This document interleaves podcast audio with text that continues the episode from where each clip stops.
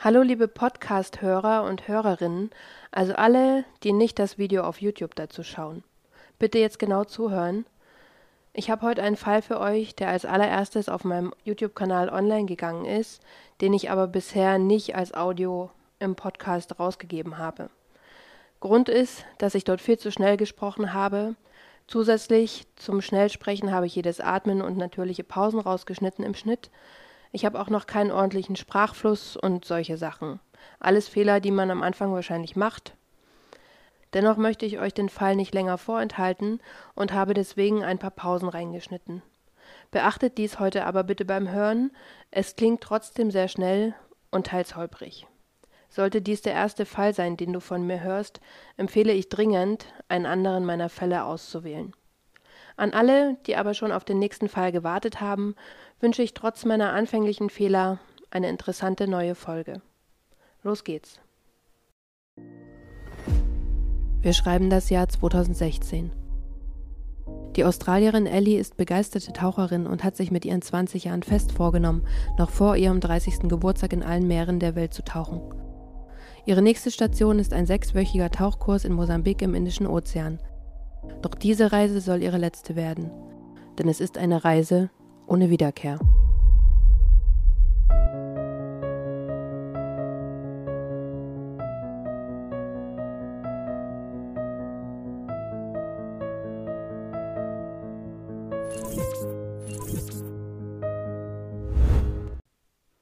Hallo und herzlich willkommen auf meinem Kanal. Wenn euch Fälle interessieren, die weniger bekannt sind bzw. viel weniger Aufmerksamkeit bekommen, dann seid ihr hier genau richtig, denn das hier ist erst der erste Fall von einer langen Liste von Fällen, die ich mit euch besprechen möchte. Wir legen direkt los. Ellie Rose Warren wird am 24. Juni 1996 in Australien geboren. Dort lebt sie zusammen mit ihrer zwei Jahre jüngeren Schwester Christy und ihren Eltern Paul und Nicole in der zweitgrößten Stadt Australiens in Melbourne. Und da Melbourne am Meer liegt, ist es auch nicht verwunderlich, dass Ellie eine Riesenwasserratte ist. Sie liebt alles, was man im und auf dem Meer machen kann. Und ihr Vater nimmt sie von klein auf mit zu seinen Ausflügen zum Segeln, Tauchen, Schnorcheln. Und die beiden haben ein sehr enges Vater-Tochter-Verhältnis. Das ändert sich auch nicht, als die Eltern sich irgendwann im Laufe der Kindheit trennen. Die beiden Mädchen wachsen weiter bei ihrer Mutter auf, haben aber weiter engen Kontakt zum Vater und wie gesagt, Ellie und ihr Vater teilen eben dieselben Hobbys, gehen auch zusammen campen, sind zusammen Schiedsrichter bei irgendeiner australischen Sportart. Ellie ist nicht nur eine Wasserratte, sondern auch der absolute Wirbelwind in der Familie. Sie ist immer sehr zeitig aufgestanden und hat ihren Tag so vollgepackt, so sagt ihre Mutter, dass der Tag eigentlich nie genug Stunden haben konnte, um das alles zu schaffen, was sie sich da vorgenommen hat. Sie hatte einen riesen Freundeskreis, und hat sich immer für Schwächere eingesetzt. Das heißt, wenn jemand in der Gruppe sich außen vor vorkam, dann hat sie dafür gesorgt, dass die Person integriert wird und sich wohlfühlt. Ellie wächst zu einer selbstbewussten, starken jungen Frau heran, die eine feste Meinung zu Dingen hat und keiner Diskussion aus dem Weg geht, wenn sie sich im Recht fühlt. Und es gibt nichts und niemanden, der sie von irgendwas abbringen kann, wenn sie sich was in den Kopf gesetzt hat. Ellies Liebe zu Tieren ist außergewöhnlich. Ähm, es gibt kaum ein Foto im Internet, wo sie nicht mit einem Tier drauf abgebildet ist. Durch ihre Liebe zum Wasser und zu den Tieren ist für Ellie schnell klar, dass sie Meeresbiologie studieren will. Wie schon kurz erwähnt, haben sich Ellies Eltern irgendwann getrennt und Mutter Nicole lernt irgendwann einen neuen Mann kennen, den sie dann auch heiratet. Der bringt ebenfalls zwei Teenager mit in die Ehe, denn Ellie und ihre Schwester sind zu dem Zeitpunkt bereits 15 und 13 Jahre alt und als ersten großen Urlaub für die neue Patchwork-Familie geht es im Januar 2012 nach Kenia. Dieser Urlaub ist wegweisend für Ellies Zukunft, denn sie verliebt sich dort in Land und Leute und als sie zurückkommt, erzählt sie ihrem Vater, ich werde eines Tages in Afrika leben und dort Waisen adoptieren. Und ihr Vater sagt, das war so typisch für sie, denn sie wollte immer allen helfen, denen es schlechter ging als ihr. Und ihre Mutter sagt, Ellie war so begeistert von der Reise, dass sie gesagt hat, sie will unbedingt in allen Meeren der Welt tauchen, bevor sie 30 ist. 2014 macht Ellie dann ihren Schulabschluss. Sie hat ja das klare Ziel, Meeresbiologie an der James Cook University im Nordosten Australiens zu studieren, will vorher aber ein Jahr Auszeit nehmen, um praktische Erfahrungen zu sammeln und zu reisen. So wie viele junge Leute das ja heutzutage machen. Vor allen Dingen Australier, die nehmen sich ein Jahr, bevor sie ihre Ausbildung oder ihr Studium beginnen, um die Welt zu erkunden, Backpacking und so weiter. Um sich das finanzieren zu können, fängt Ellie an, wie eine Wilde zu arbeiten. Sie hat drei Jobs gleichzeitig, arbeitet ein Dreivierteljahr und im Januar 2015 geht es dann nach Belize für vier Wochen. Sie verliebt sich wieder unsterblich in das Land und die Leute, was ja typisch für sie ist. Und dort hört sie dann von anderen Tauchern, dass es einen Tauchkurs in Mosambik gibt, der von Wissenschaftlern begleitet wird und der sich zum Schutz der Meerestiere einsetzt. Und Ellie will das unbedingt machen braucht aber erstmal wieder Geld, denn alles Geld, was sie bisher verdient hat, hat sie ja für Belize benötigt und ausgegeben. Sie fängt also wieder an, wie eine Verrückte zu arbeiten, diesmal bis zu 16 Stunden am Tag. Ihr Stiefvater Dave sagt, dass sie sogar im Auto übernachtet hat, um nächsten Tag rechtzeitig wieder stramm zu stehen. Außerdem kommt sie in der Zeit mit ihrem Freund Luke zusammen und wenn man sich die Kommentare unter dem Beziehungsstatus auf Facebook anschaut, dann steht da nicht einfach nur Glückwunsch, sondern na endlich oder wird ja mal Zeit. Das heißt, die beiden scheinen sich schon viel länger zu kennen und länger umeinander herumzutingeln. Und jetzt sind sie endlich zusammen und deswegen planen sie nach dem Tauchkurs in Mosambik einen gemeinsamen Urlaub in Neuseeland. Und dafür braucht Ellie eben ebenfalls Geld und danach soll es endlich zum Studium losgehen. Sie arbeitet also fast ein ganzes Jahr, um das Geld für diese beiden Reisen zusammenzubekommen und Ende September 2016 ist es endlich soweit. Sie verabschiedet sich von ihrer Familie und ihr Freund Luke fährt sie zum Flughafen. Beide freuen sich auf den gemeinsamen Urlaub und leider wissen sie ja zu dem Zeitpunkt noch nicht, dass sie sich nie wiedersehen werden. Tofu Beach gilt als Geheimtipp unter Tauchern. Direkt am Indischen Ozean an der Straße von Mosambik gelegen, tummeln sich dort ca. eine halbe Million Fischarten. Mantarochen, Walhaie, wandernde Buckelwale, Delfine. Und es gibt die schönsten Korallenriffs, die man sich nur vorstellen kann. Also der perfekte Ort für Ellie, um zu tauchen. Tofu Beach ist jetzt nicht der typische Touri-Hotspot, es ist eher bei Backpackern und Tauchern beliebt, denn der nächste Flughafen liegt circa sechs Stunden entfernt, nämlich in der Hauptstadt Maputo. Und die ist nur mit dem Auto oder mit dem Bus zu erreichen und die Fahrten mit dem Bus werden als eher abenteuerlich beschrieben. Und auch Ellie fliegt direkt von Melbourne über Kapstadt nach Maputo und macht sich eben dann mit diesem Bus auf den Weg nach Tofu Beach. Dafür gibt es dann aber als Belohnung für die Strapazen Anreise einen menschenleeren Strand und goldgelben Sand.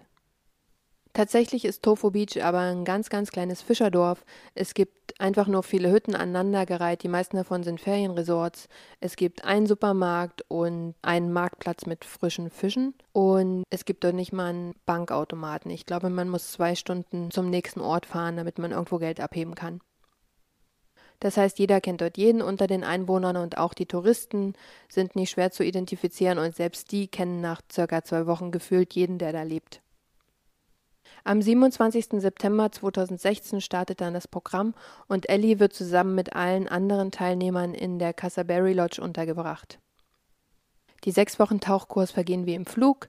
Ozeansafaris, Vorträge von Wissenschaftlern, Schnorcheln, Tauchen, bedrohte Meeresleben erforschen und am Abend natürlich noch durch die Bars ziehen. Ellie hat Spaß, sie liebt ihre Zeit dort, sie meldet sich regelmäßig bei ihrer Familie und postet auch ab und zu Fotos oder Videos auf Facebook. Es ist jetzt Dienstag, der 8. November 2016. Der Kurs endet heute und viele der Kursteilnehmer werden sich morgen auf den Heimweg machen. Ellis Flug ist aber erst am Montag und deswegen entschließt sie sich noch zwei Nächte in Tofu zu bleiben und danach den abenteuerlichen Weg zurück zum Flughafen anzutreten. Um Geld zu sparen, wechselt Ellie die Unterkunft. Die waren ja, wie gesagt, bisher alle in der Casaberry Lodge untergebracht und Ellie zieht jetzt in eine viel billigere Unterkunft in das Vujani Pariango Backpackers Hostel. Wir können uns das ja hier mal auf der Karte anschauen. Hier ist die Casaberry Lodge und hier hinten die, das Vujani Pariango Backpackers und das ist circa ein Kilometer Fußweg. Die Kursteilnehmer beschließen, den Abschluss heute Abend ausgiebig zu feiern, also packt Ellie ihre Sachen und schafft ihre Koffer in die neue Unterkunft und trifft sich dann wieder mit ihren Freunden auf der Terrasse von der Casa Berry Lodge. Das ist dann auch das letzte Foto von Ellie lebend. Auf dem Foto sieht man vier junge Frauen, eine davon ganz links im Bild ist Ellie, vor ihr steht eine große Wasserflasche und im Hintergrund sieht man die Sonne untergehen. Das heißt, dieses Foto muss gegen 18.30 Uhr geschossen worden sein, denn das ist die Uhrzeit, in der zu der Jahreszeit in Tofu die Sonne untergeht. Der Plan von der Gruppe ist, dass sie zu jemandem zu einer privaten Party nach Hause gehen und danach noch ein bisschen Barhopping machen, weil Obwohl Tofu ein kleiner Ort ist, habe ich ja gesagt, gibt es viele Ferienresorts und jeder davon hat eine eigene Bar, um eben Geld äh, mit den Touristen zu verdienen. Und die wissen, dass die abends gerne unterwegs sind und äh, trinken. Gegen 23 Uhr, also fast fünf Stunden später, wird Ellie von einem Barbesitzer gesehen, wie sie sich mit zwei israelischen Backpackern unterhält und sie sucht nach ihren Freunden und der Barbesitzer weiß, dass Ellie vorher mit den Mädels unterwegs war, weil alle vier bei ihm waren und ein Sixpack für diese Privatparty gekauft haben. Und das ist die letzte offiziell bestätigte Sichtung von Ellie. Der nächste Morgen, Mittwoch, 9. November gegen 5 Uhr früh. Einer der Fischer, die wie jeden Tag aufs Meer hinausfahren, geht zum örtlichen Trinkwasserbrunnen, um seine Vorräte aufzufüllen. Dieser Trinkwasserbrunnen ist nicht weit vom Strand entfernt und sehr zentral gelegen, denn in Mosambik hat nicht mal jeder zweite Zugang zu frischem Trinkwasser. Das heißt, es ist ein sehr hoch frequentierter Ort, weil sich alle Einwohner dort frisches Trinkwasser holen. Die Touristen eher weniger, weil die ja von den Unterkünften ihr Trinkwasser bekommen. Und außerdem steht der Trinkwasserbrunnen vor den einzigen öffentlichen Toiletten. Als der Fischer sich nun dem Trinkwasserbrunnen nähert, sieht er neben dem Brunnen und vor den Toiletten eine regungslose Frau liegen. Sie liegt auf dem Bauch mit dem Gesicht nach unten und die Hose sowie Bikinihose sind bis in die Kniekehlen runtergezogen. Er ruft sofort die Polizei, die gegen 5.30 Uhr eintrifft und die können nur noch den Tod der jungen Frau feststellen. Es handelt sich um Ellie. This episode is brought to you by Reese's Peanut Butter Cups. In breaking news, leading scientists worldwide are conducting experiments to determine if Reese's Peanut Butter Cups are the perfect combination of peanut butter and chocolate.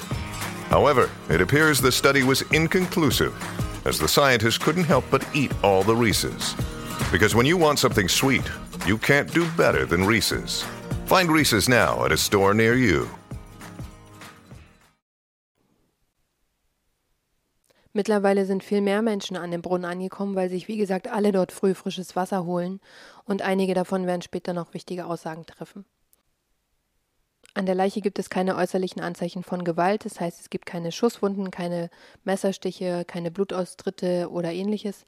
Und deswegen kommt die Polizei schnell zu dem Entschluss, dass Ellie durch zu viel Alkohol, Schrägstrich Drogeneinfluss einfach tot umgefallen ist. Die Erklärung der Polizei dazu lautete ungefähr so: Ellie wäre hochbetrunken auf Toilette gegangen und konnte dann gerade noch so rausstolpern und ist genau davor tot umgefallen und deswegen sind auch die Hose und die Bikinihose in den Kniekehlen, weil sie es nicht mehr geschafft hat, beides hochzuziehen. Es wird also als Unfall abgetan, dementsprechend werden keine Beweise gesammelt, es wird nichts abgesperrt, alle Menschen, die bis dahin dort angekommen sind, können sich frei bewegen und es wird auch niemand befragt. Der Gruppenleiter von dem Kurs, dem Ellie bis gestern noch angehört hat, identifiziert sie und informiert die Eltern in Australien. Die fallen natürlich in eine Schockstarre und können gar nicht begreifen, was sie da zu hören bekommen. Und nicht nur, dass sie die Informationen verarbeiten müssen, sie wissen auch gar nicht so recht, an wen sie sich direkt wenden sollen. Ich meine, wisst ihr, an wen ihr euch wenden müsst, wenn einem Angehörigen was im Ausland passiert? Wahrscheinlich das Auswärtige Amt, aber muss man zuerst zur Polizei gehen oder meldet sich das Auswärtige Amt bei einem oder muss man die anrufen? Auf jeden Fall sind in Australien zwei Behörden dafür zuständig, und zwar das Auswärtige Amt und die australische Bundespolizei. Und um das hier in unserem Rahmen zu vereinfachen, rede ich nur von den australischen Behörden, weil es für uns keine Rolle spielt, welche Behörde was gemacht hat. Das heißt, jegliche Kommunikation läuft ab jetzt zwischen den Behörden in Australien und den Behörden in Mosambik. Und die Behörden in Australien informieren dann Ellis Familie. Die Familie hat aber keine Chance, direkt mit der Polizei oder den Behörden in Mosambik zu kommunizieren und sie zu befragen. Das heißt, sie müssen sich komplett auf die australischen Behörden verlassen und die sorgen dann auch dafür, dass Ellies Leichnam nach Australien überführt wird. Insgesamt werden an Ellie drei Autopsien durchgeführt. Die erste findet fünf Tage später am 14.11.2016 in Maputo, der Hauptstadt von Mosambik, statt und dort wird Folgendes festgestellt. Sand in ihrer Lunge, Risswunden und Blutergüsse rund um ihren Mund herum, dann Kratzer und blaue Flecken auf der linken Seite des Halses, also als ob sie von hinten angegriffen wurde. Dann wurde festgestellt, dass ihre Blase noch voll war, das heißt, sie war gar nicht auf Toilette. Und es wurde nicht auf Alkohol und Drogen getestet und es wurde auch nicht untersucht, ob sie Intimverletzungen hat. Außerdem wird ihre Leiche in Maputo einbalsamiert, was alle weiteren Untersuchungen deutlich erschweren wird. Die zweite Autopsie findet am 16.11., also schon zwei Tage später in Kapstadt, Südafrika statt. Und dort wird ebenfalls Sand in ihrer Lunge und den Atemwegen festgestellt. Außerdem sind die Risswunden, Blutergüsse, Kratzer, alles jetzt noch deutlicher sichtbar. Und die Gerichtsmedizinerin kann Augenflüssigkeit entnehmen und diese auf Alkohol und Drogen testen. Das Ergebnis ist negativ. Und sie findet einen Tampon in Ellie, den sie ihr entfernt, und sie sagt, dass sie wahrscheinlich nicht missbraucht wurde, also dass es dort keine Verletzungen im Intimbereich gibt. Als Todesursache stellt die Gerichtsmedizinerin Tod durch Ersticken fest und sie sagt, dass durch die Verletzungen es so aussieht, als ob Ellies Kopf in den Sand gedrückt wurde und sie letztendlich daran erstickt ist. Ellies Vater Paul und ihr Freund Luke fliegen nach Südafrika, um Ellie nach Hause zu holen, und am 22.11. findet dann in Melbourne eine dritte Autopsie statt. Die dritte Autopsie bestätigt im Prinzip alles, was die ersten beiden Autopsien schon hervorgebracht haben. Die Schürfwunden sind jetzt auf der ganzen linken Seite des Oberkörpers sichtbar, was ganz klar auf einen Kampf hindeutet. Und außerdem stellen alle drei Gerichtsmediziner fest, dass der Sand, der in Ellies Lunge und Atemwegen gefunden wurde, goldgelber Sand ist wie der vom Strand, also keineswegs der Sand von dem Untergrund, auf dem sie gefunden wurde. Was ein klares Indiz dafür ist, dass der Auffindort nicht der Tatort ist. Und jetzt kommt aber die Krux an der ganzen Sache, denn obwohl alle drei Gerichtsmediziner sagen, dass sie höchstwahrscheinlich am Inhalieren von Sand erstickt ist, können die nicht festlegen, dass es Mord war. Das muss die Polizei tun anhand der Feststellungen der Gerichtsmediziner. Das heißt, die stellen die Kratzer fest, die Risswunden, Schürfwunden und so weiter und dass der Sand in der Lunge war, aber die können nicht auf ihren Bericht schreiben, es war Mord. Das muss die Polizei übernehmen. Die Familie weiß zu dem Zeitpunkt von diesen Erkenntnissen nichts. Sie vertrauen den australischen Behörden und warten auf Informationen und gehen davon aus, dass in dem Fall ermittelt wird. Sie haben ohnehin genug zu tun. Sie sind mit der Trauerbewältigung beschäftigt und bereiten die Beerdigung von Ellie vor. Und Ellie wird am 25.11.2016 beigesetzt und ihre Asche wird vor der Küste Melbournes ins Meer gestreut, also dem Ort, wo sie immer am glücklichsten war. Dazu muss man noch sagen, hätte die Familie zu dem Zeitpunkt von den Autopsieberichten gewusst, beziehungsweise von den Befunden in den Autopsieberichten, hätten sie Ellie wahrscheinlich niemals einäschern lassen. Die Zeit vergeht, die Monate vergehen. Ellies Familie wartet immer noch auf Antworten, übt sich in Geduld und glaubt den australischen Behörden, dass in Mosambik die Ohren anders ticken und alles eben ein bisschen länger dauert. Und am 6. April 2017, also sechs Monate nach Ellies Tod, bekommt die Familie dann endlich den Polizeibericht aus Mosambik. Dort steht als Todesursache drin Tod durch Überdosis. Und Ellis Eltern können es gar nicht fassen, was sie da lesen. Also erstens haben sie über sechs Monate gewartet, bekommen jetzt einen anderthalbseitigen Bericht, einen nur anderthalbseitigen Bericht in dem steht, dass ihre Tochter an einer Überdosis gestorben ist, was laut Paul überhaupt nicht sein kann, denn seine Tochter war 20 Jahre alt, sie war jung, sie war fit, sie war eine aktive Taucherin. Ellie hatte soeben einen sechswöchigen Tauchkurs beendet, bei dem auch keine Anfänger mitmachen, weil man zum einen tauchen können muss und weil man total fit sein muss, um den körperlichen Anstrengungen jeden Tag gewachsen zu sein. Außerdem haben die Eltern zwei Monate vorher, also im Februar, den Autopsiebericht aus Mosambik bekommen, in dem ganz klar drin steht, Tod durch Ersticken an Sand. Paul ist wütend, er wendet sich an die australischen Behörden. Die machen Druck auf Mosambik und sagen, sag mal, habt ihr euren eigenen Autopsiebericht überhaupt gelesen? Wie kann denn dort drin stehen, Tod durch Überdosis, wenn im Autopsiebericht ganz offensichtlich was anderes steht? Und zudem wissen die Eltern ja noch aus dem zweiten Autopsiebericht, dass keine Drogen in Ellis Körper gefunden wurde. Daraufhin ändert die Polizei in Mosambik vier Tage später den Bericht zu Tod durch Ersticken. Im Sinne von, okay, dann ist sie halt nicht durch Drogen oder Alkohol tot umgefallen, sondern ist umgefallen und am Sand erstickt. Und die schreiben auch keinen neuen Polizeibericht, sondern die nehmen den Autopsiebericht, den sie eigentlich schon lange haben hätten müssen, machen dort ihre Unterschrift drunter und das ist dann der neue Polizeibericht mit der neuen Todesursache. Und jetzt sind wir wieder beim Problem der ganzen Sache, also die Krux, nämlich, dass die Polizei feststellen muss, ob es Mord war. Aber dort steht ja jetzt nur drin, Tod durch Ersticken, also das, was wir sowieso schon wissen. Aber die Feststellung, warum sie im Sand erstickt ist, ist halt nicht klar. Und jetzt mal ganz ehrlich, man kann nicht selber im Sand ersticken.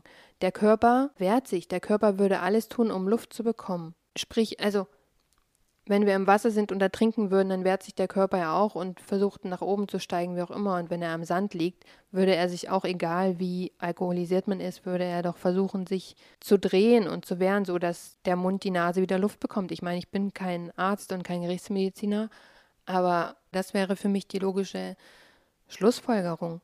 Und der Sand auf dem Boden, wo Ellie lag, war viel zu hart, um den einzuatmen. Also man muss in lockerem Sand liegen, um Sand einzuatmen, den an dem man dann auch ersticken kann und nicht so eine Art Feldweg.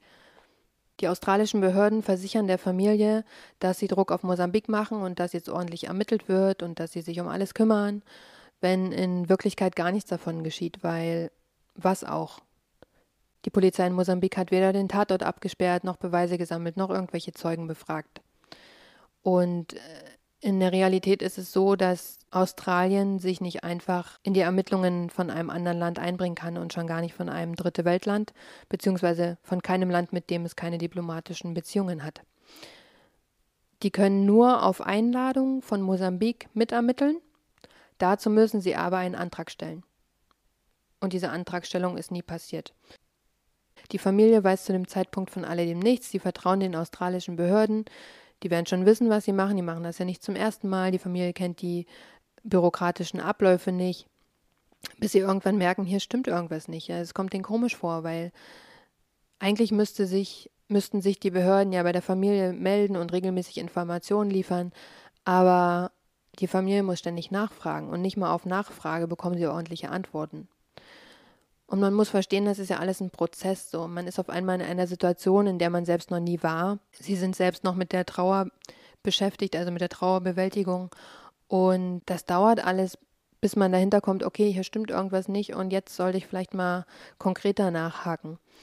Und so ist es mittlerweile Sommer 2018, als Ellies Vater entschließt, okay, ich nehme das jetzt selbst in die Hand, mir reicht das, ich bekomme keine ordentlichen Informationen, ich reise jetzt selbst nach Mosambik.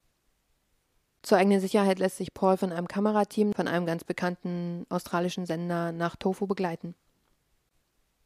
Im Oktober 2018, also ganze zwei Jahre später, fliegt Paul dann das erste Mal nach Tofu, also den Ort, an dem Ellie ihre letzten Stunden verbracht hat. Und eins kann man jetzt schon sagen, seine Welt wird erneut auf den Kopf gestellt, denn innerhalb von zwei Tagen hat er mehr Informationen, als er die ganzen letzten zwei Jahre bekommen hat. Paul will die letzten Schritte von Ellie nachvollziehen und so setzt er sich zum Beispiel an den Tisch, an dem Ellie das letzte Mal saß, als das Foto entstanden ist. Außerdem errichtet Paul an dem Ort, an dem Ellie gefunden wurde, also vor dem Toilettenhäuschen, ein Denkmal. Er bringt viele Fotos von ihr an und im Namen der Mutter soll er Blumen mit hinstellen, was er auch macht. Es spricht sich schnell herum, dass ein Mann mit einem Kamerateam vor Ort ist und noch während Paul das Denkmal errichtet, kommt ein Mann auf ihn zu, der ihm ein Foto zeigen will. Es ist der Fischer, der Ellie an jenem Morgen tot aufgefunden hat.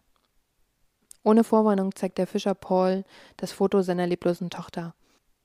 Auf dem Foto sieht man Ellie, so wie ich es beschrieben habe, auf dem Bauch liegend mit dem Kopf nach unten und die Hose und Bikinihose bis in die Kniekehlen gezogen. Aber man sieht außerdem, dass ihr ganzer Körper komplett mit schwarzem Sand bedeckt ist.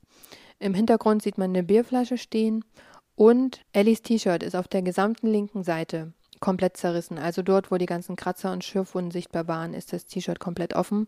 Paul hat es hier mal in einem späteren TV-Interview nachgestellt, wie das aussah. Und nicht nur, dass Paul total geschockt ist, weil er seine tote Tochter da auf dem Foto sieht, sondern er fällt aus allen Wolken, weil von alledem nichts in dem Polizeibericht stand. Ihr wisst schon, der anderthalbseitige Bericht, der sechs Monate später kam. Aber unabhängig davon gibt es auch von diesem schwarzen Sand, der Bierflasche und dem aufgerissenen T-Shirt nirgendwo irgendwelche Aufzeichnungen. Unabhängig von dem besagten Polizeibericht. Paul möchte das Foto natürlich gerne haben. Er bekommt es aber nicht einfach so, sondern er soll dafür Geld bezahlen. Und bei allem Verständnis für die Armut in dem Land, aber dazu kommt noch, dass jemand zwei Jahre mit einem Foto von einer toten Frau auf dem Handy durch die Gegend rennt. Er konnte ja nicht wissen, dass der Vater irgendwann mal auftaucht. Ich meine, wir sind in dem Fall froh, dass er es hatte, weil sonst wären diese Sachen, die Paul jetzt erfährt, niemals rausgekommen. Aber es ist trotzdem ein bisschen creepy.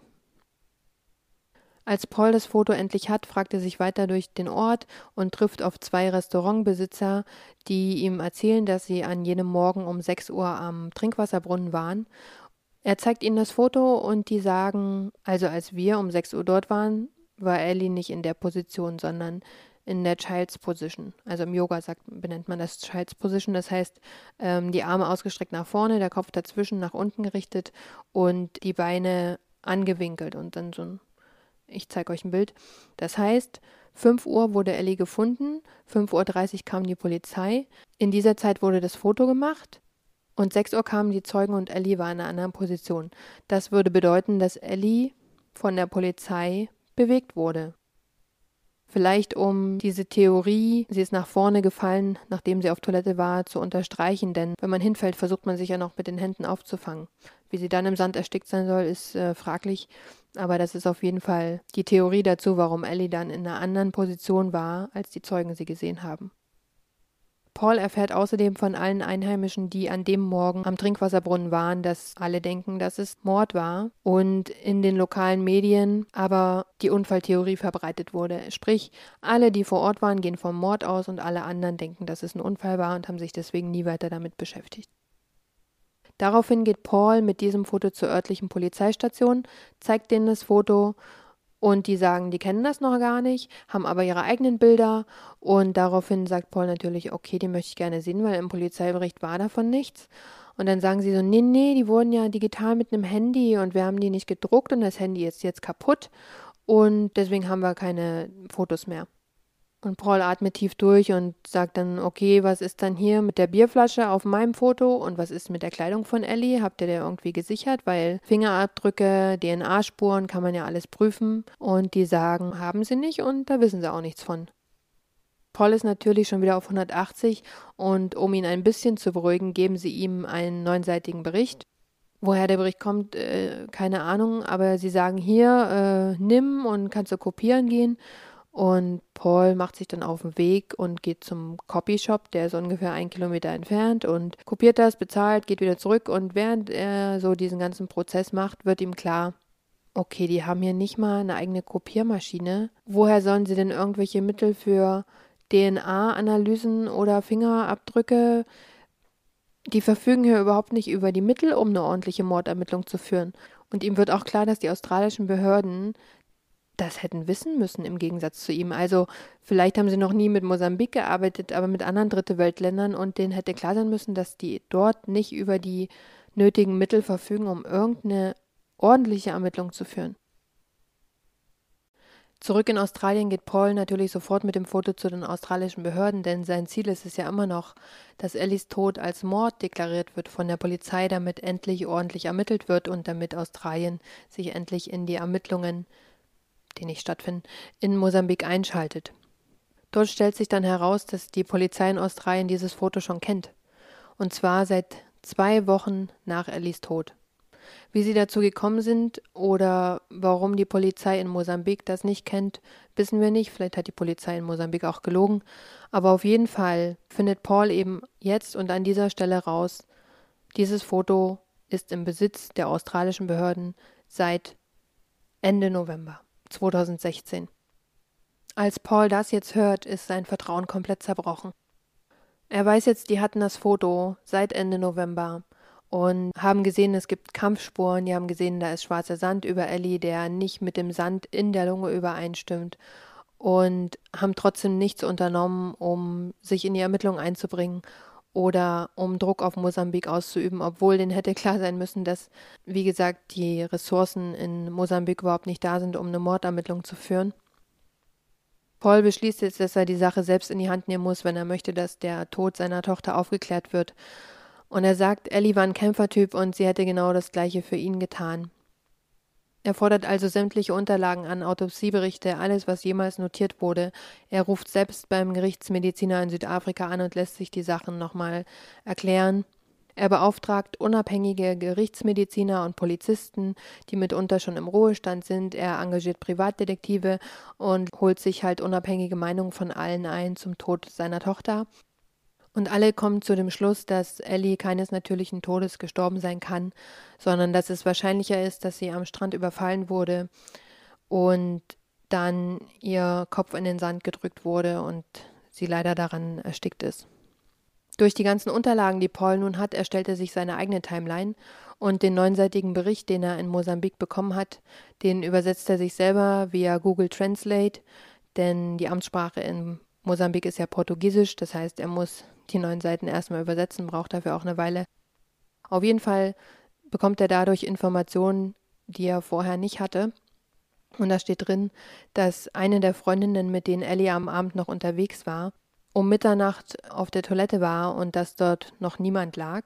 Dann steht da drin, dass die Toiletten nachts geschlossen sind. Das heißt, Ellie hätte wissen müssen, nachdem sie ja sechs Wochen dort war, dass die Toiletten nicht mehr offen sind und dass sie deswegen sicherlich nicht auf dem Weg zur Toilette war, sondern letztendlich dahin gebracht wurde.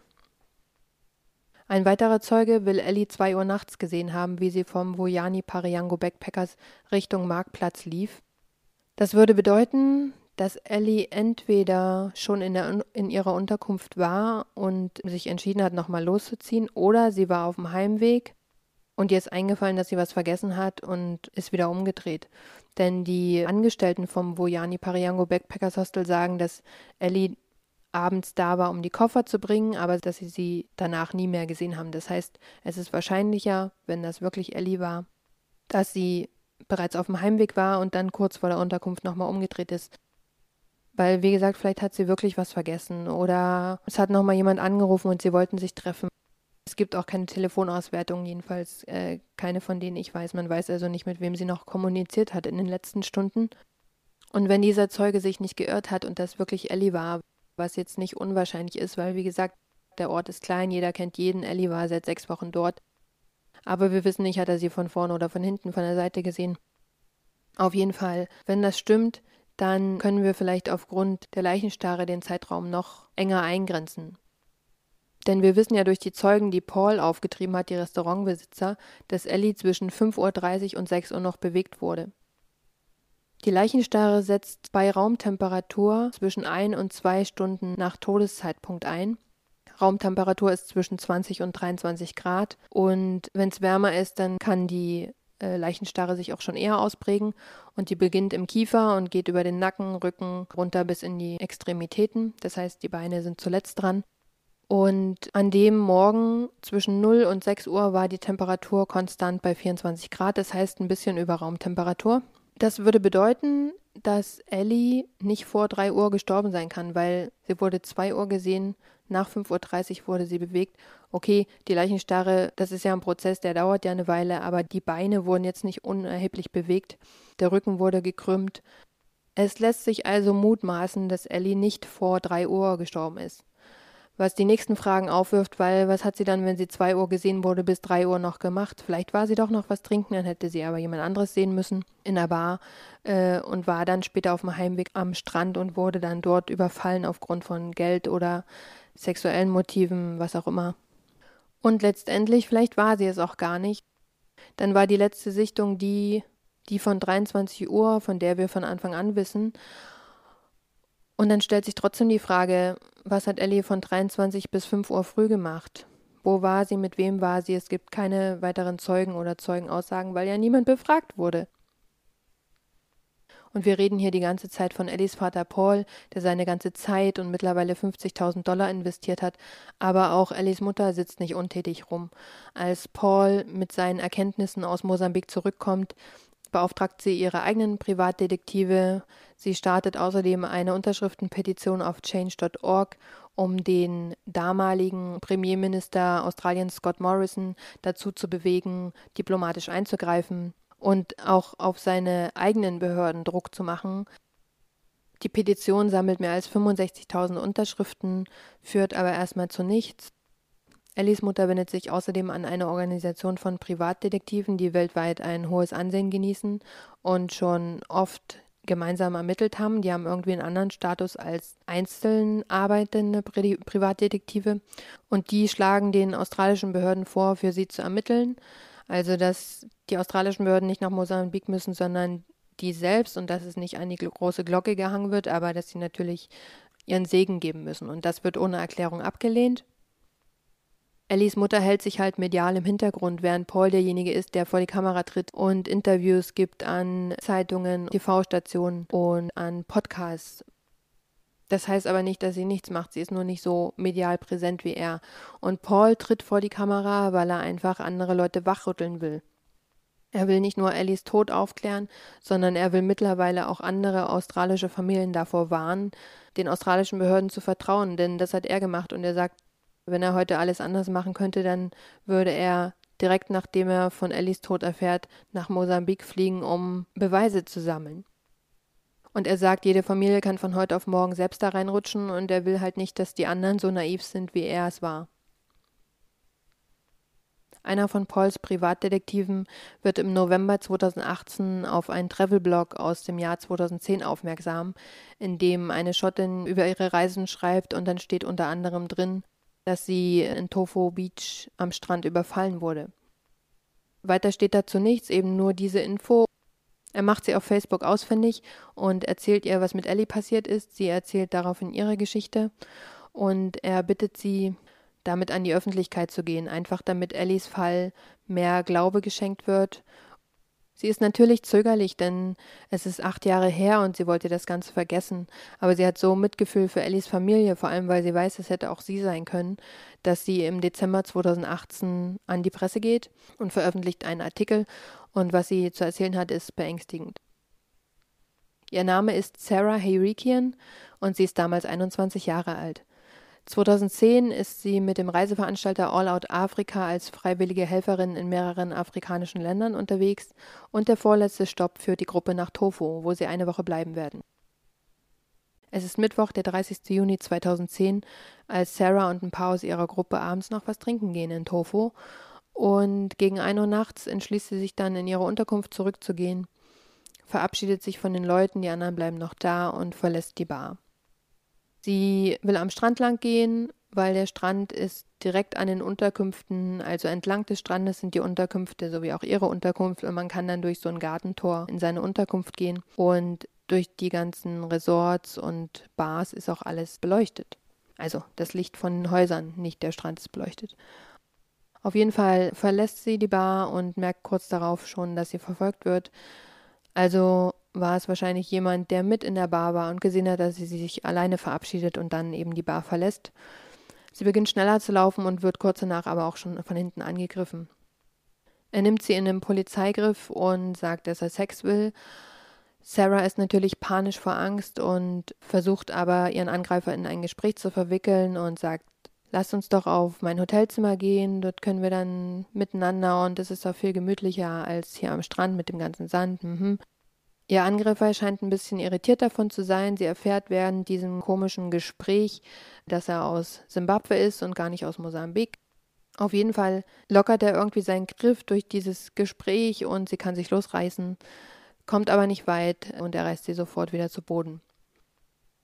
Sarah sagt, sie lässt daraufhin den lautesten Schrei ihres Lebens los, obwohl sie keine Hoffnung hat, dass sie gehört wird, weil einfach die Musik von den Bars so laut ist.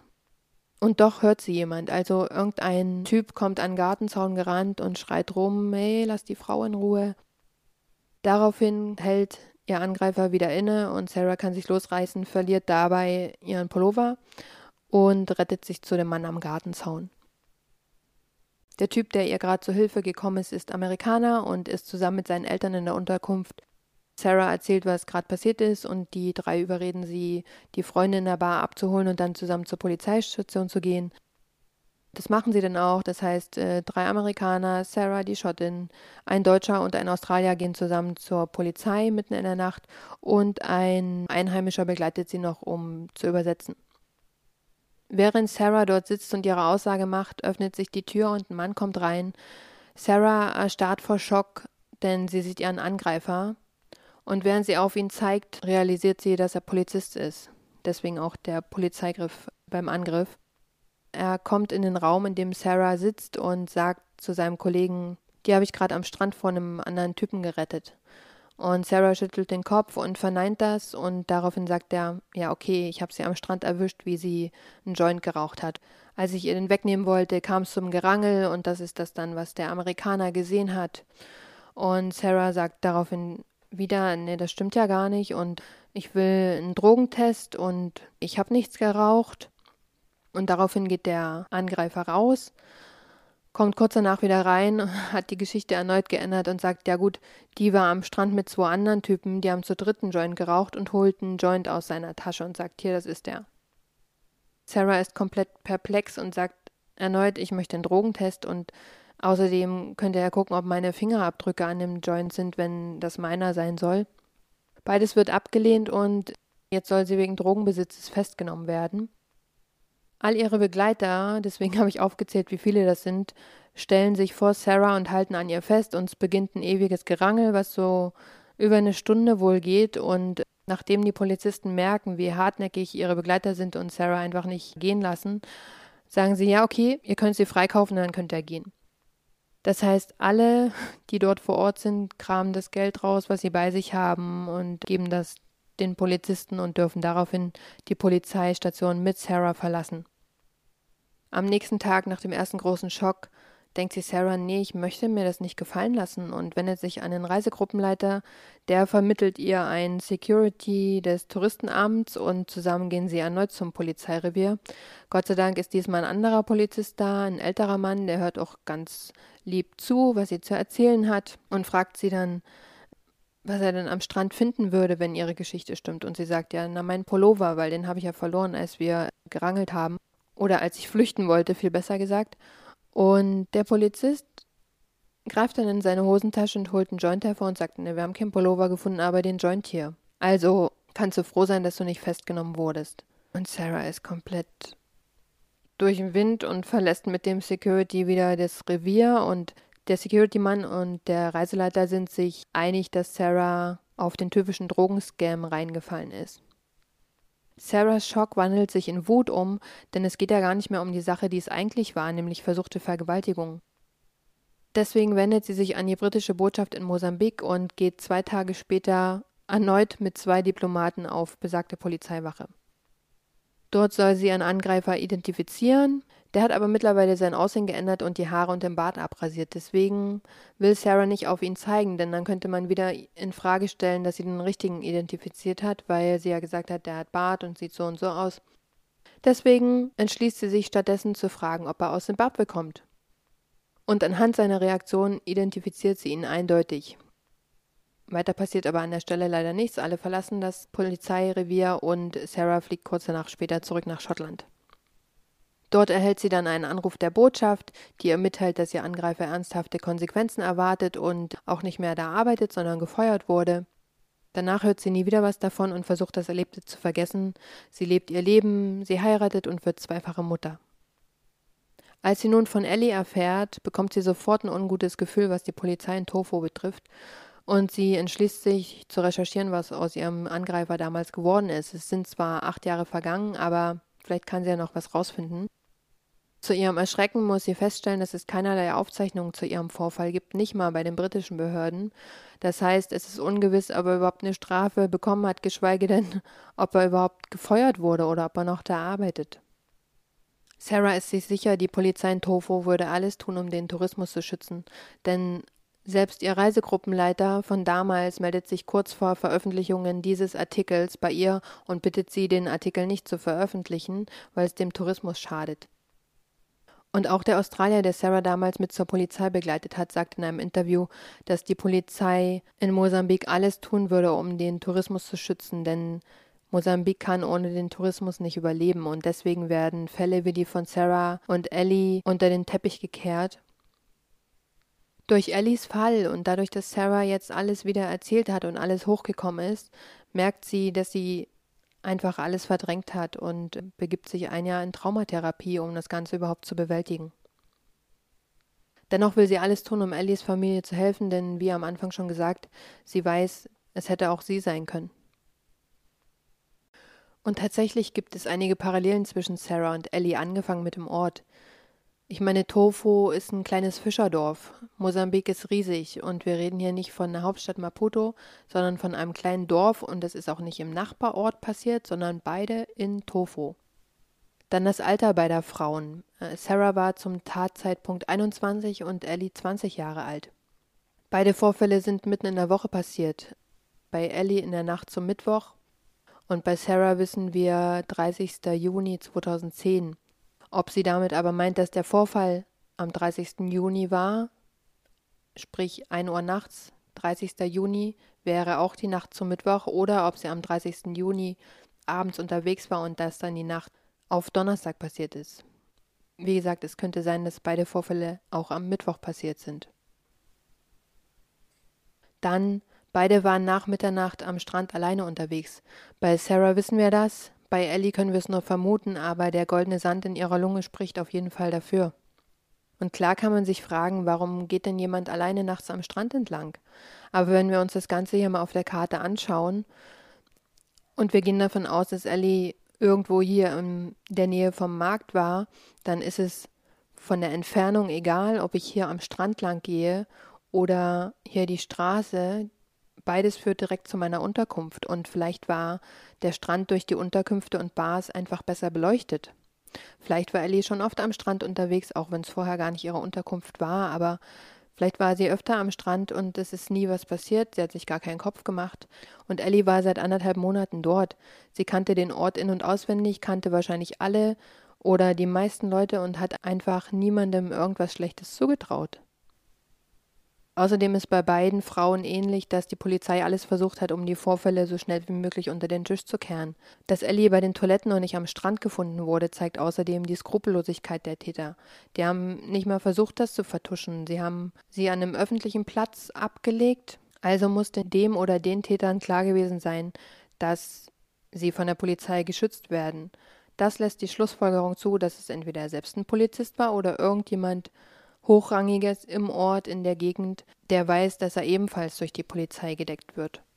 Mal davon abgesehen ist der Strand jetzt ein nicht weniger öffentlicher Ort, aber entweder der oder die Täter haben Ellie selbst zum Trinkwasserbrunnen gebracht vor die Toiletten oder irgendjemand hat sie früh morgens gefunden am Strand und sie vom Strand weggebracht damit eben keine Touristen sie finden, weil wie gesagt zum Trinkwasserbrunnen gehen zu 99 Prozent nur die Einheimischen. Und äh, sie sollte gefunden werden, aber nicht am Strand, damit keine Touristen verschreckt werden und auch kein Tourist sie entdeckt. Durch diese ganze mediale Offensive Ende 2018, dass Paul so viele Interviews gibt, dass Sarah mit ihrer Geschichte an die Öffentlichkeit geht, das ist ja alles dazu da, um die Regierung auf den Fall aufmerksam zu machen und tatsächlich melden sich die australischen Behörden daraufhin bei Ellies Familie, aber nicht um zu helfen, sondern um zu sagen, hört bitte auf damit, ihr behindert die Ermittlungen. Und daraufhin sagt Paul, was sind für Ermittlungen? Ich mache das alles nur, weil ihr eben nichts macht. Die nächsten anderthalb Jahre lassen Ellies Eltern nichts unversucht, um den Tod ihrer Tochter aufzuklären, leider ohne nennenswerte Fortschritte bis ihnen im März 2020 Kommissar Zufall zu Hilfe kommt. Denn eine Frau aus Südafrika meldet sich via Facebook bei Paul und sie erzählt ihm, dass sie im November 2019 mit ihren Kindern in ihrem Ferienhaus in Tofu war. Sie sind eigentlich aus Südafrika, haben aber dort ein Ferienhaus und auch Angestellte, die sich um das Haus kümmern, wenn die nicht da sind. Auf jeden Fall waren sie im November dort und die Kinder waren unterwegs am Tag und kamen abends nach Hause. Die Kinder sind Teenager und haben von irgendeinem Toni auf dem Marktplatz erzählt. Und daraufhin sagt der Haushälter zu den Teenagern, haltet euch von dem fern. Die Mutter im anderen Zimmer bekommt das Gespräch mit und als die Kinder am nächsten Tag wieder aus dem Haus sind, geht sie zum Haushälter und sagt, warum sagst du meinen Kindern, die sollen sich von irgendjemand fernhalten? Und erst will er nicht so richtig mit der Sprache rausrücken, aber sie lässt nicht locker und dann sagt der Erinnerst du dich an das australische Mädel? Sie sagt natürlich ja und dann sagt er ja, dieser Toni und seine Gang waren das. Also hat diese Frau aus Südafrika jetzt diese Info mit Toni, will sich aber eigentlich nicht einmischen, ihr tut dann aber der Vater leid und sie ist ja selber Mutter und irgendwie will sie ihm auch helfen, aber sie will, dass ein bisschen Zeit vergeht, damit eben Toni und seine Gang nicht Rückschlüsse auf sie oder den Haushälter ziehen kann, weil nochmal, Tofu ist ein kleines Dorf, jeder kennt jeden und ähm, ja, sie will einfach nicht in den Fokus von dieser Gang geraten. Und deswegen wartet sie bis März 2020 und erzählt Paul dann davon. Und der packt sofort seine Sachen und will nach Tofu reisen. Was er dort genau machen will, keine Ahnung, denn will er den einfach zur Rede stellen oder will er dort wieder zur Polizei gehen, die ihm sowieso nicht helfen. Aber es kommt alles ganz anders, denn im März 2020 bricht die Pandemie aus und Paul sitzt in Australien fest. Und wie wir alle wissen, hat Australien einen der strengsten, wenn nicht den strengsten Lockdown überhaupt. Es darf niemand nach Australien rein und es darf auch niemand raus. Und Paul sagt selbst, dass man nicht mal innerhalb Australien irgendwie reisen kann. Deswegen hat er jetzt zwar diese Information mit dem Drogenboss Tony, aber er kann damit erstmal nichts anfangen. Aber schon drei Monate später gibt es einen neuen Hoffnungsschimmer für Paul, denn ein deutscher Privatermittler meldet sich bei ihm. Er sitzt ebenfalls wegen Covid fest, hat mehr Zeit und er hat im Internet Ellis Fall gesehen und will ihm helfen, weil er sich in vielen afrikanischen Ländern sehr gut auskennt. Und er will ihm pro bono helfen, also unentgeltlich.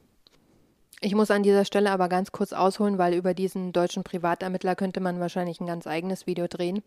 Der Mann heißt Nick Greger und ist ein ehemaliger Neonazi, der in den 90er Jahren zu einem der radikalsten Skinheads in Deutschland gehört hat. Er war mehrfach im Gefängnis wegen Körperverletzung, Volksverhetzung und Verwendung von verfassungsfeindlichen Symbolen. Ihr wisst alle, was damit gemeint ist. Und am Anfang der 2000er wird er erneut inhaftiert wegen Vorbereitung eines Sprengstoffanschlags, sprich Bau einer Rohrbombe. Er sitzt diese Strafe ab und flieht aber direkt danach 2003 nach Südafrika, weil ihm erneute Haftstrafen drohen wegen anderer Delikte. Und in Südafrika schließt er sich dann einem militärischen Widerstand an und wird dann in dem Zuge paramilitärisch ausgebildet. Dadurch kommt er halt in Kontakt mit vielen afrikanischen Untergrundorganisationen in insgesamt 19 afrikanischen Ländern. Und eines Tages soll er für einen Auftrag Waffen aus Namibia besorgen. Und jetzt kommt's. Und er verliebt sich dort in eine namibische Frau. Sein ganzes Leben wird dadurch offensichtlich auf den Kopf gestellt und er sagt selbst auf seiner Internetseite später, Liebe kennt keinen Rassismus. Er krempelt daraufhin sein ganzes Leben um und geht 2005 zurück nach Deutschland, um seine Strafe abzusitzen. Und während er dort im Gefängnis sitzt, äh, wendet er sich an die Organisation Exit, die ihm hilft, aus der Neonazi-Szene auszusteigen. Er kehrt zurück nach Namibia, heiratet seine Freundin und lebt heute in Deutschland und Gambia. Er unterstützt Waisenhäuser in Südafrika, er hat mehrere Bücher veröffentlicht, hat Geiseln befreit und all solche Sachen auf der ganzen Welt. Und er sagt, er will seine Kenntnisse nutzen, um Leuten zu helfen, statt sie zu bekämpfen. Und nun will er also Paul helfen, Ellies Tod aufzuklären. Paul erzählt Nick natürlich von Drogenboss Tony und Nick würde sofort selbst dahin reisen, kann aber nicht aufgrund von Covid. Und deswegen hat er sofort die Idee, jemanden in diese Gang einzuschleusen. Und wen nimmt man, wer am wenigsten auffällt, um neu in so eine Gang reinzukommen? Eine Prostituierte. Und wie findet man die, wenn man in Deutschland festsitzt und nicht selbst vor Ort suchen kann? Man führt Bewerbungsgespräche via Zoom.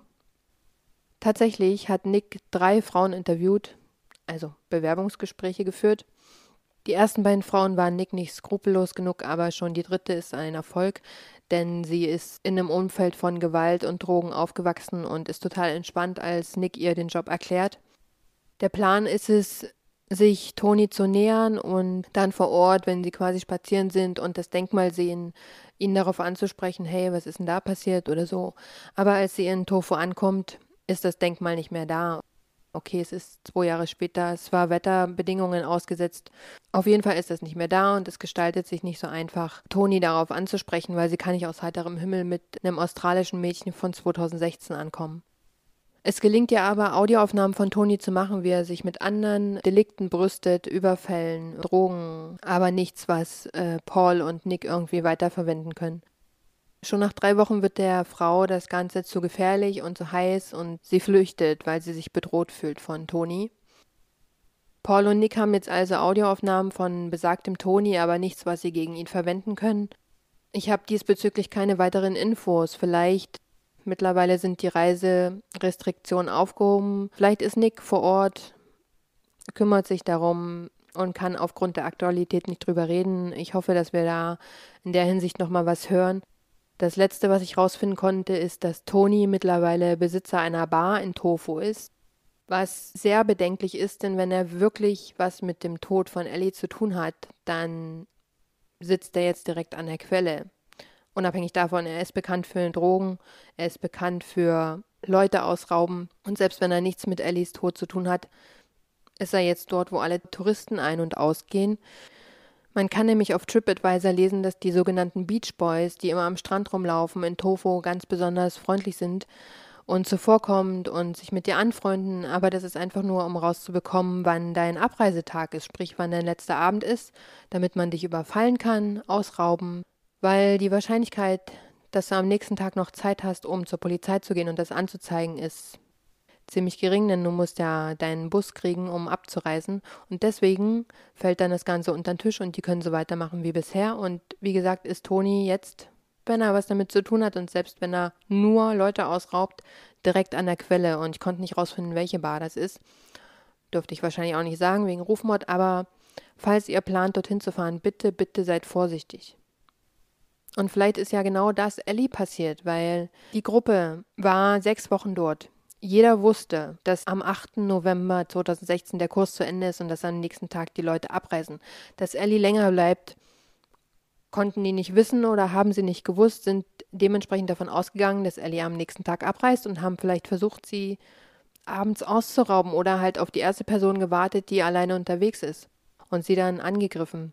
Ich glaube nämlich nicht, dass der Tod von Ellie ein geplanter Mord war. Ich glaube, dass Ellie auf dem Weg nach Hause war und am Strand entlang gegangen ist und dort dann eben angegriffen wurde wegen Geld. Ich glaube nicht, dass es ähm, sexuelle Motive waren, weil es wurden ja keine Spuren im Intimbereich oder Verletzungen gefunden. Und dass Ellie aufgrund ihres Charakters sich das absolut nicht gefallen lassen hat und sich gewehrt hat und laut geschrien hat und dass der oder die Täter dann aus Panik ihren Kopf in den Sand gedrückt haben, damit sie eben ruhig ist oder damit man sie nicht mehr schreien hört und dass das einfach zu lange gedauert hat und Ellie in den Minuten so viel Sand eingeatmet hat, dass sie daran eben erstickt ist. Und dass sie dann entweder, wie ich schon gesagt habe, von den Tätern selber zu dem Trinkwasserbrunnen gebracht wurde oder früh von Einheimischen, damit Touristen ihn nicht entdecken. Ob ich glaube, dass der Fall noch aufgeklärt wird, ich glaube nicht, dass die Polizei in Mosambik irgendwas dafür tun wird. Ich glaube auch nicht, dass die australischen Behörden nach sechs Jahren jetzt sagen, Mensch, jetzt haben wir gerade Zeit, jetzt kümmern wir uns mal drum, wenn sie die ganzen letzten sechs Jahre sich nicht dafür eingesetzt haben, dass was passiert. Ich glaube, dass äh, nur mehr Aufmerksamkeit auf den Fall irgendwas bringen kann. Und damit meine ich nicht nur mich mit dem Video, sondern vielleicht auch irgendwelche prominenten Leute, die auf den Fall aufmerksam werden und sich dafür einsetzen, dass es von anderen wichtigen Personen gehört wird. Wie gesagt, es gab die Unterschriftenpetition, die direkt an Scott Morrison, den Premierminister von Australien, gerichtet war. Aber ich glaube, dass Leute, die im Rampenlicht stehen, nennen wir es mal so, dass die höchstens dazu beitragen können, dass dem Fall nochmal nachgegangen wird. Und damit meine ich sowas wie, also das sind andere Gegebenheiten, aber vom Prinzip her, weil zum Beispiel gibt es ja den Fall mit der Frau, mit der Ashton Kutscher damals ein Date hatte und die genau nicht zu dem Date erschienen ist und also genau an dem Abend, wo sie sich treffen wollten, ist sie halt nicht zum Date erschienen und nachher wurde sie tot in der Wohnung gefunden. Und jetzt musste er vor kurzem ja äh, aufs Gericht. Und wäre Ashton Kutscher nicht in den Fall involviert als Zeuge, wohl bemerkt, dann wüssten wir gar nichts davon. Dann das mit dem Mädel vom Metallica-Konzert, die auf dem Rückweg vom Metallica-Konzert war und nie zu Hause angekommen ist und äh, tot aufgefunden wurde, haben sich ebenfalls Metallica dafür eingesetzt, dass der Tod aufgeklärt wird und haben eben ihr Rampenlicht genutzt, um den Fall zu beleuchten. Oder Johnny Depp, der sich seit Jahren dafür eingesetzt hat, dass die West Memphis Three aus dem Gefängnis kommen. Ja, also das sind alle drei sehr interessante Fälle. Auf den Fall mit Metallica werde ich wahrscheinlich irgendwann noch eingehen in einem späteren Video. Aber Fakt ist, dass ich glaube, dass es dieses Level an Aufmerksamkeit braucht, damit die Behörden überhaupt nochmal irgendwie anfangen, da zu recherchieren. Oder, und das ist natürlich nicht zu wünschen, es passiert wieder was und die können es nicht mehr unter den Tisch kehren. Und wie gesagt, wir wollen nicht, dass noch was passiert, wir wollen nicht, dass noch jemand betroffen ist, aber ja, das sind die einzigen Möglichkeiten, die ich sehe, dass dort nochmal Schwung reinkommt. Oder Nick hat doch noch nicht ganz aufgegeben und ähm, ja, aber selbst wenn Nick irgendwas rausfindet, muss ja trotzdem die Polizei was dafür tun, dass derjenige zur Rechenschaft gezogen wird. Paul und Nicole versuchen weiter ihr Möglichstes und versuchen weiterhin bei den Gerichtshöfen in Australien Gehör zu finden Und Paul hatte im März 2022 sogar endlich einen Anhörungstermin beim Gericht, um seine Fakten, Bedenken und Fragen alle vorzutragen. Doch dieser Termin wurde eine Woche vorher ohne erkennbaren Grund abgesagt. Jeder, der sich schon mal mit dem Gerichtswesen beschäftigt hat, weiß, wie langsam die Mühlen dort mahlen und dass nicht klar ist, ob es einen Ersatztermin geben wird. Aber nicht mit Paul, denn er ist jemand, der sich nicht so einfach geschlagen gibt und deswegen beginnt er damit, rund um Melbourne mit Bannern und Plakaten zu demonstrieren. Er stellt sich auf Brücken und an Straßenränder mit den Bannern und Ellis Bruder, der mittlerweile Teenager ist, unterstützt ihn ebenfalls. Er ruft auf seiner Facebook-Seite dazu auf, dass Leute sich ihm anschließen sollen und am 9. November 2022, also an Ellis sechstem Todestag, demonstrieren sie vor dem Parlament. Die Medien berichten darüber, also genau das, was Paul damit erreichen will, nämlich Aufmerksamkeit, um den Druck zu erhöhen. Aktuell sieht es so aus, als ob Paul damit Erfolg hat, denn am 15. Dezember postet er, dass die abgesagte Anhörung nun am 20. Februar 2023 stattfinden soll. Ich hoffe sehr, dass er nicht wieder enttäuscht und verdröstet wird und endlich seine gesammelten Beweise dort vortragen kann. Ich halte euch auf jeden Fall auf dem Laufenden, also Jetzt nicht über jede Kleinigkeit, aber sollte es einen bedeutenden Fortschritt im Fall Ellie geben, gibt es ein kurzes Update hier auf meinem Kanal. Und Paul wird in einem Interview gefragt, was Otto Normalverbraucher tun kann, um ihm zu helfen, ob er finanzielle Unterstützung braucht, sonstiges. Und er sagt, ihr könnt mir damit helfen, wenn ihr Ellies Fall in der Welt erzählt. Soweit ich weiß, oder ich habe noch nichts gefunden, deutschsprachiges, der irgendwie über diesen Fall informiert. Und vielleicht hört es irgendjemand, der in Tofu war und äh, was ähnliches erlebt hat und einfach noch nicht darüber gesprochen hat oder es niemand hören wollte. Oder es gibt jemanden wie Nick Greger, der Ressourcen hat, der sich dort auskennt, irgendjemand mit irgendwelchen Informationen. Und ich glaube, in dem Fall ist das auch alles, was ich tun kann, nämlich von Ellis Fall zu erzählen und zu hoffen, dass es irgendjemand hört, der helfen kann. Ihr Lieben, das war's für heute. Ich freue mich, dass ihr bis hierhin durchgehalten habt. Ich möchte euch zum Schluss von jedem Video als Service-Bär am Ende immer noch die Notrufnummern von dem jeweiligen Land, über das wir heute geredet haben, einblenden. Denn im Normalfall kennt jeder nur die Notrufnummern von seinem eigenen Land. Und sobald man im Ausland ist und wenn wirklich mal was passieren sollte, und es muss nicht das Schlimmste sein, sondern es kann einfach nur ein Autounfall sein oder ähm, man steht irgendwo und kommt nicht weg und weiß nicht, wie man anrufen soll, finde ich schon, dass man diese Nummern wissen sollte. Und äh, ja, wenn ihr demnächst vorhabt, nach Mosambik zu reisen, da sind jetzt hier für euch die Nummern eingeblendet. Und ich freue mich, euch beim nächsten Mal wiederzusehen. Tschüss!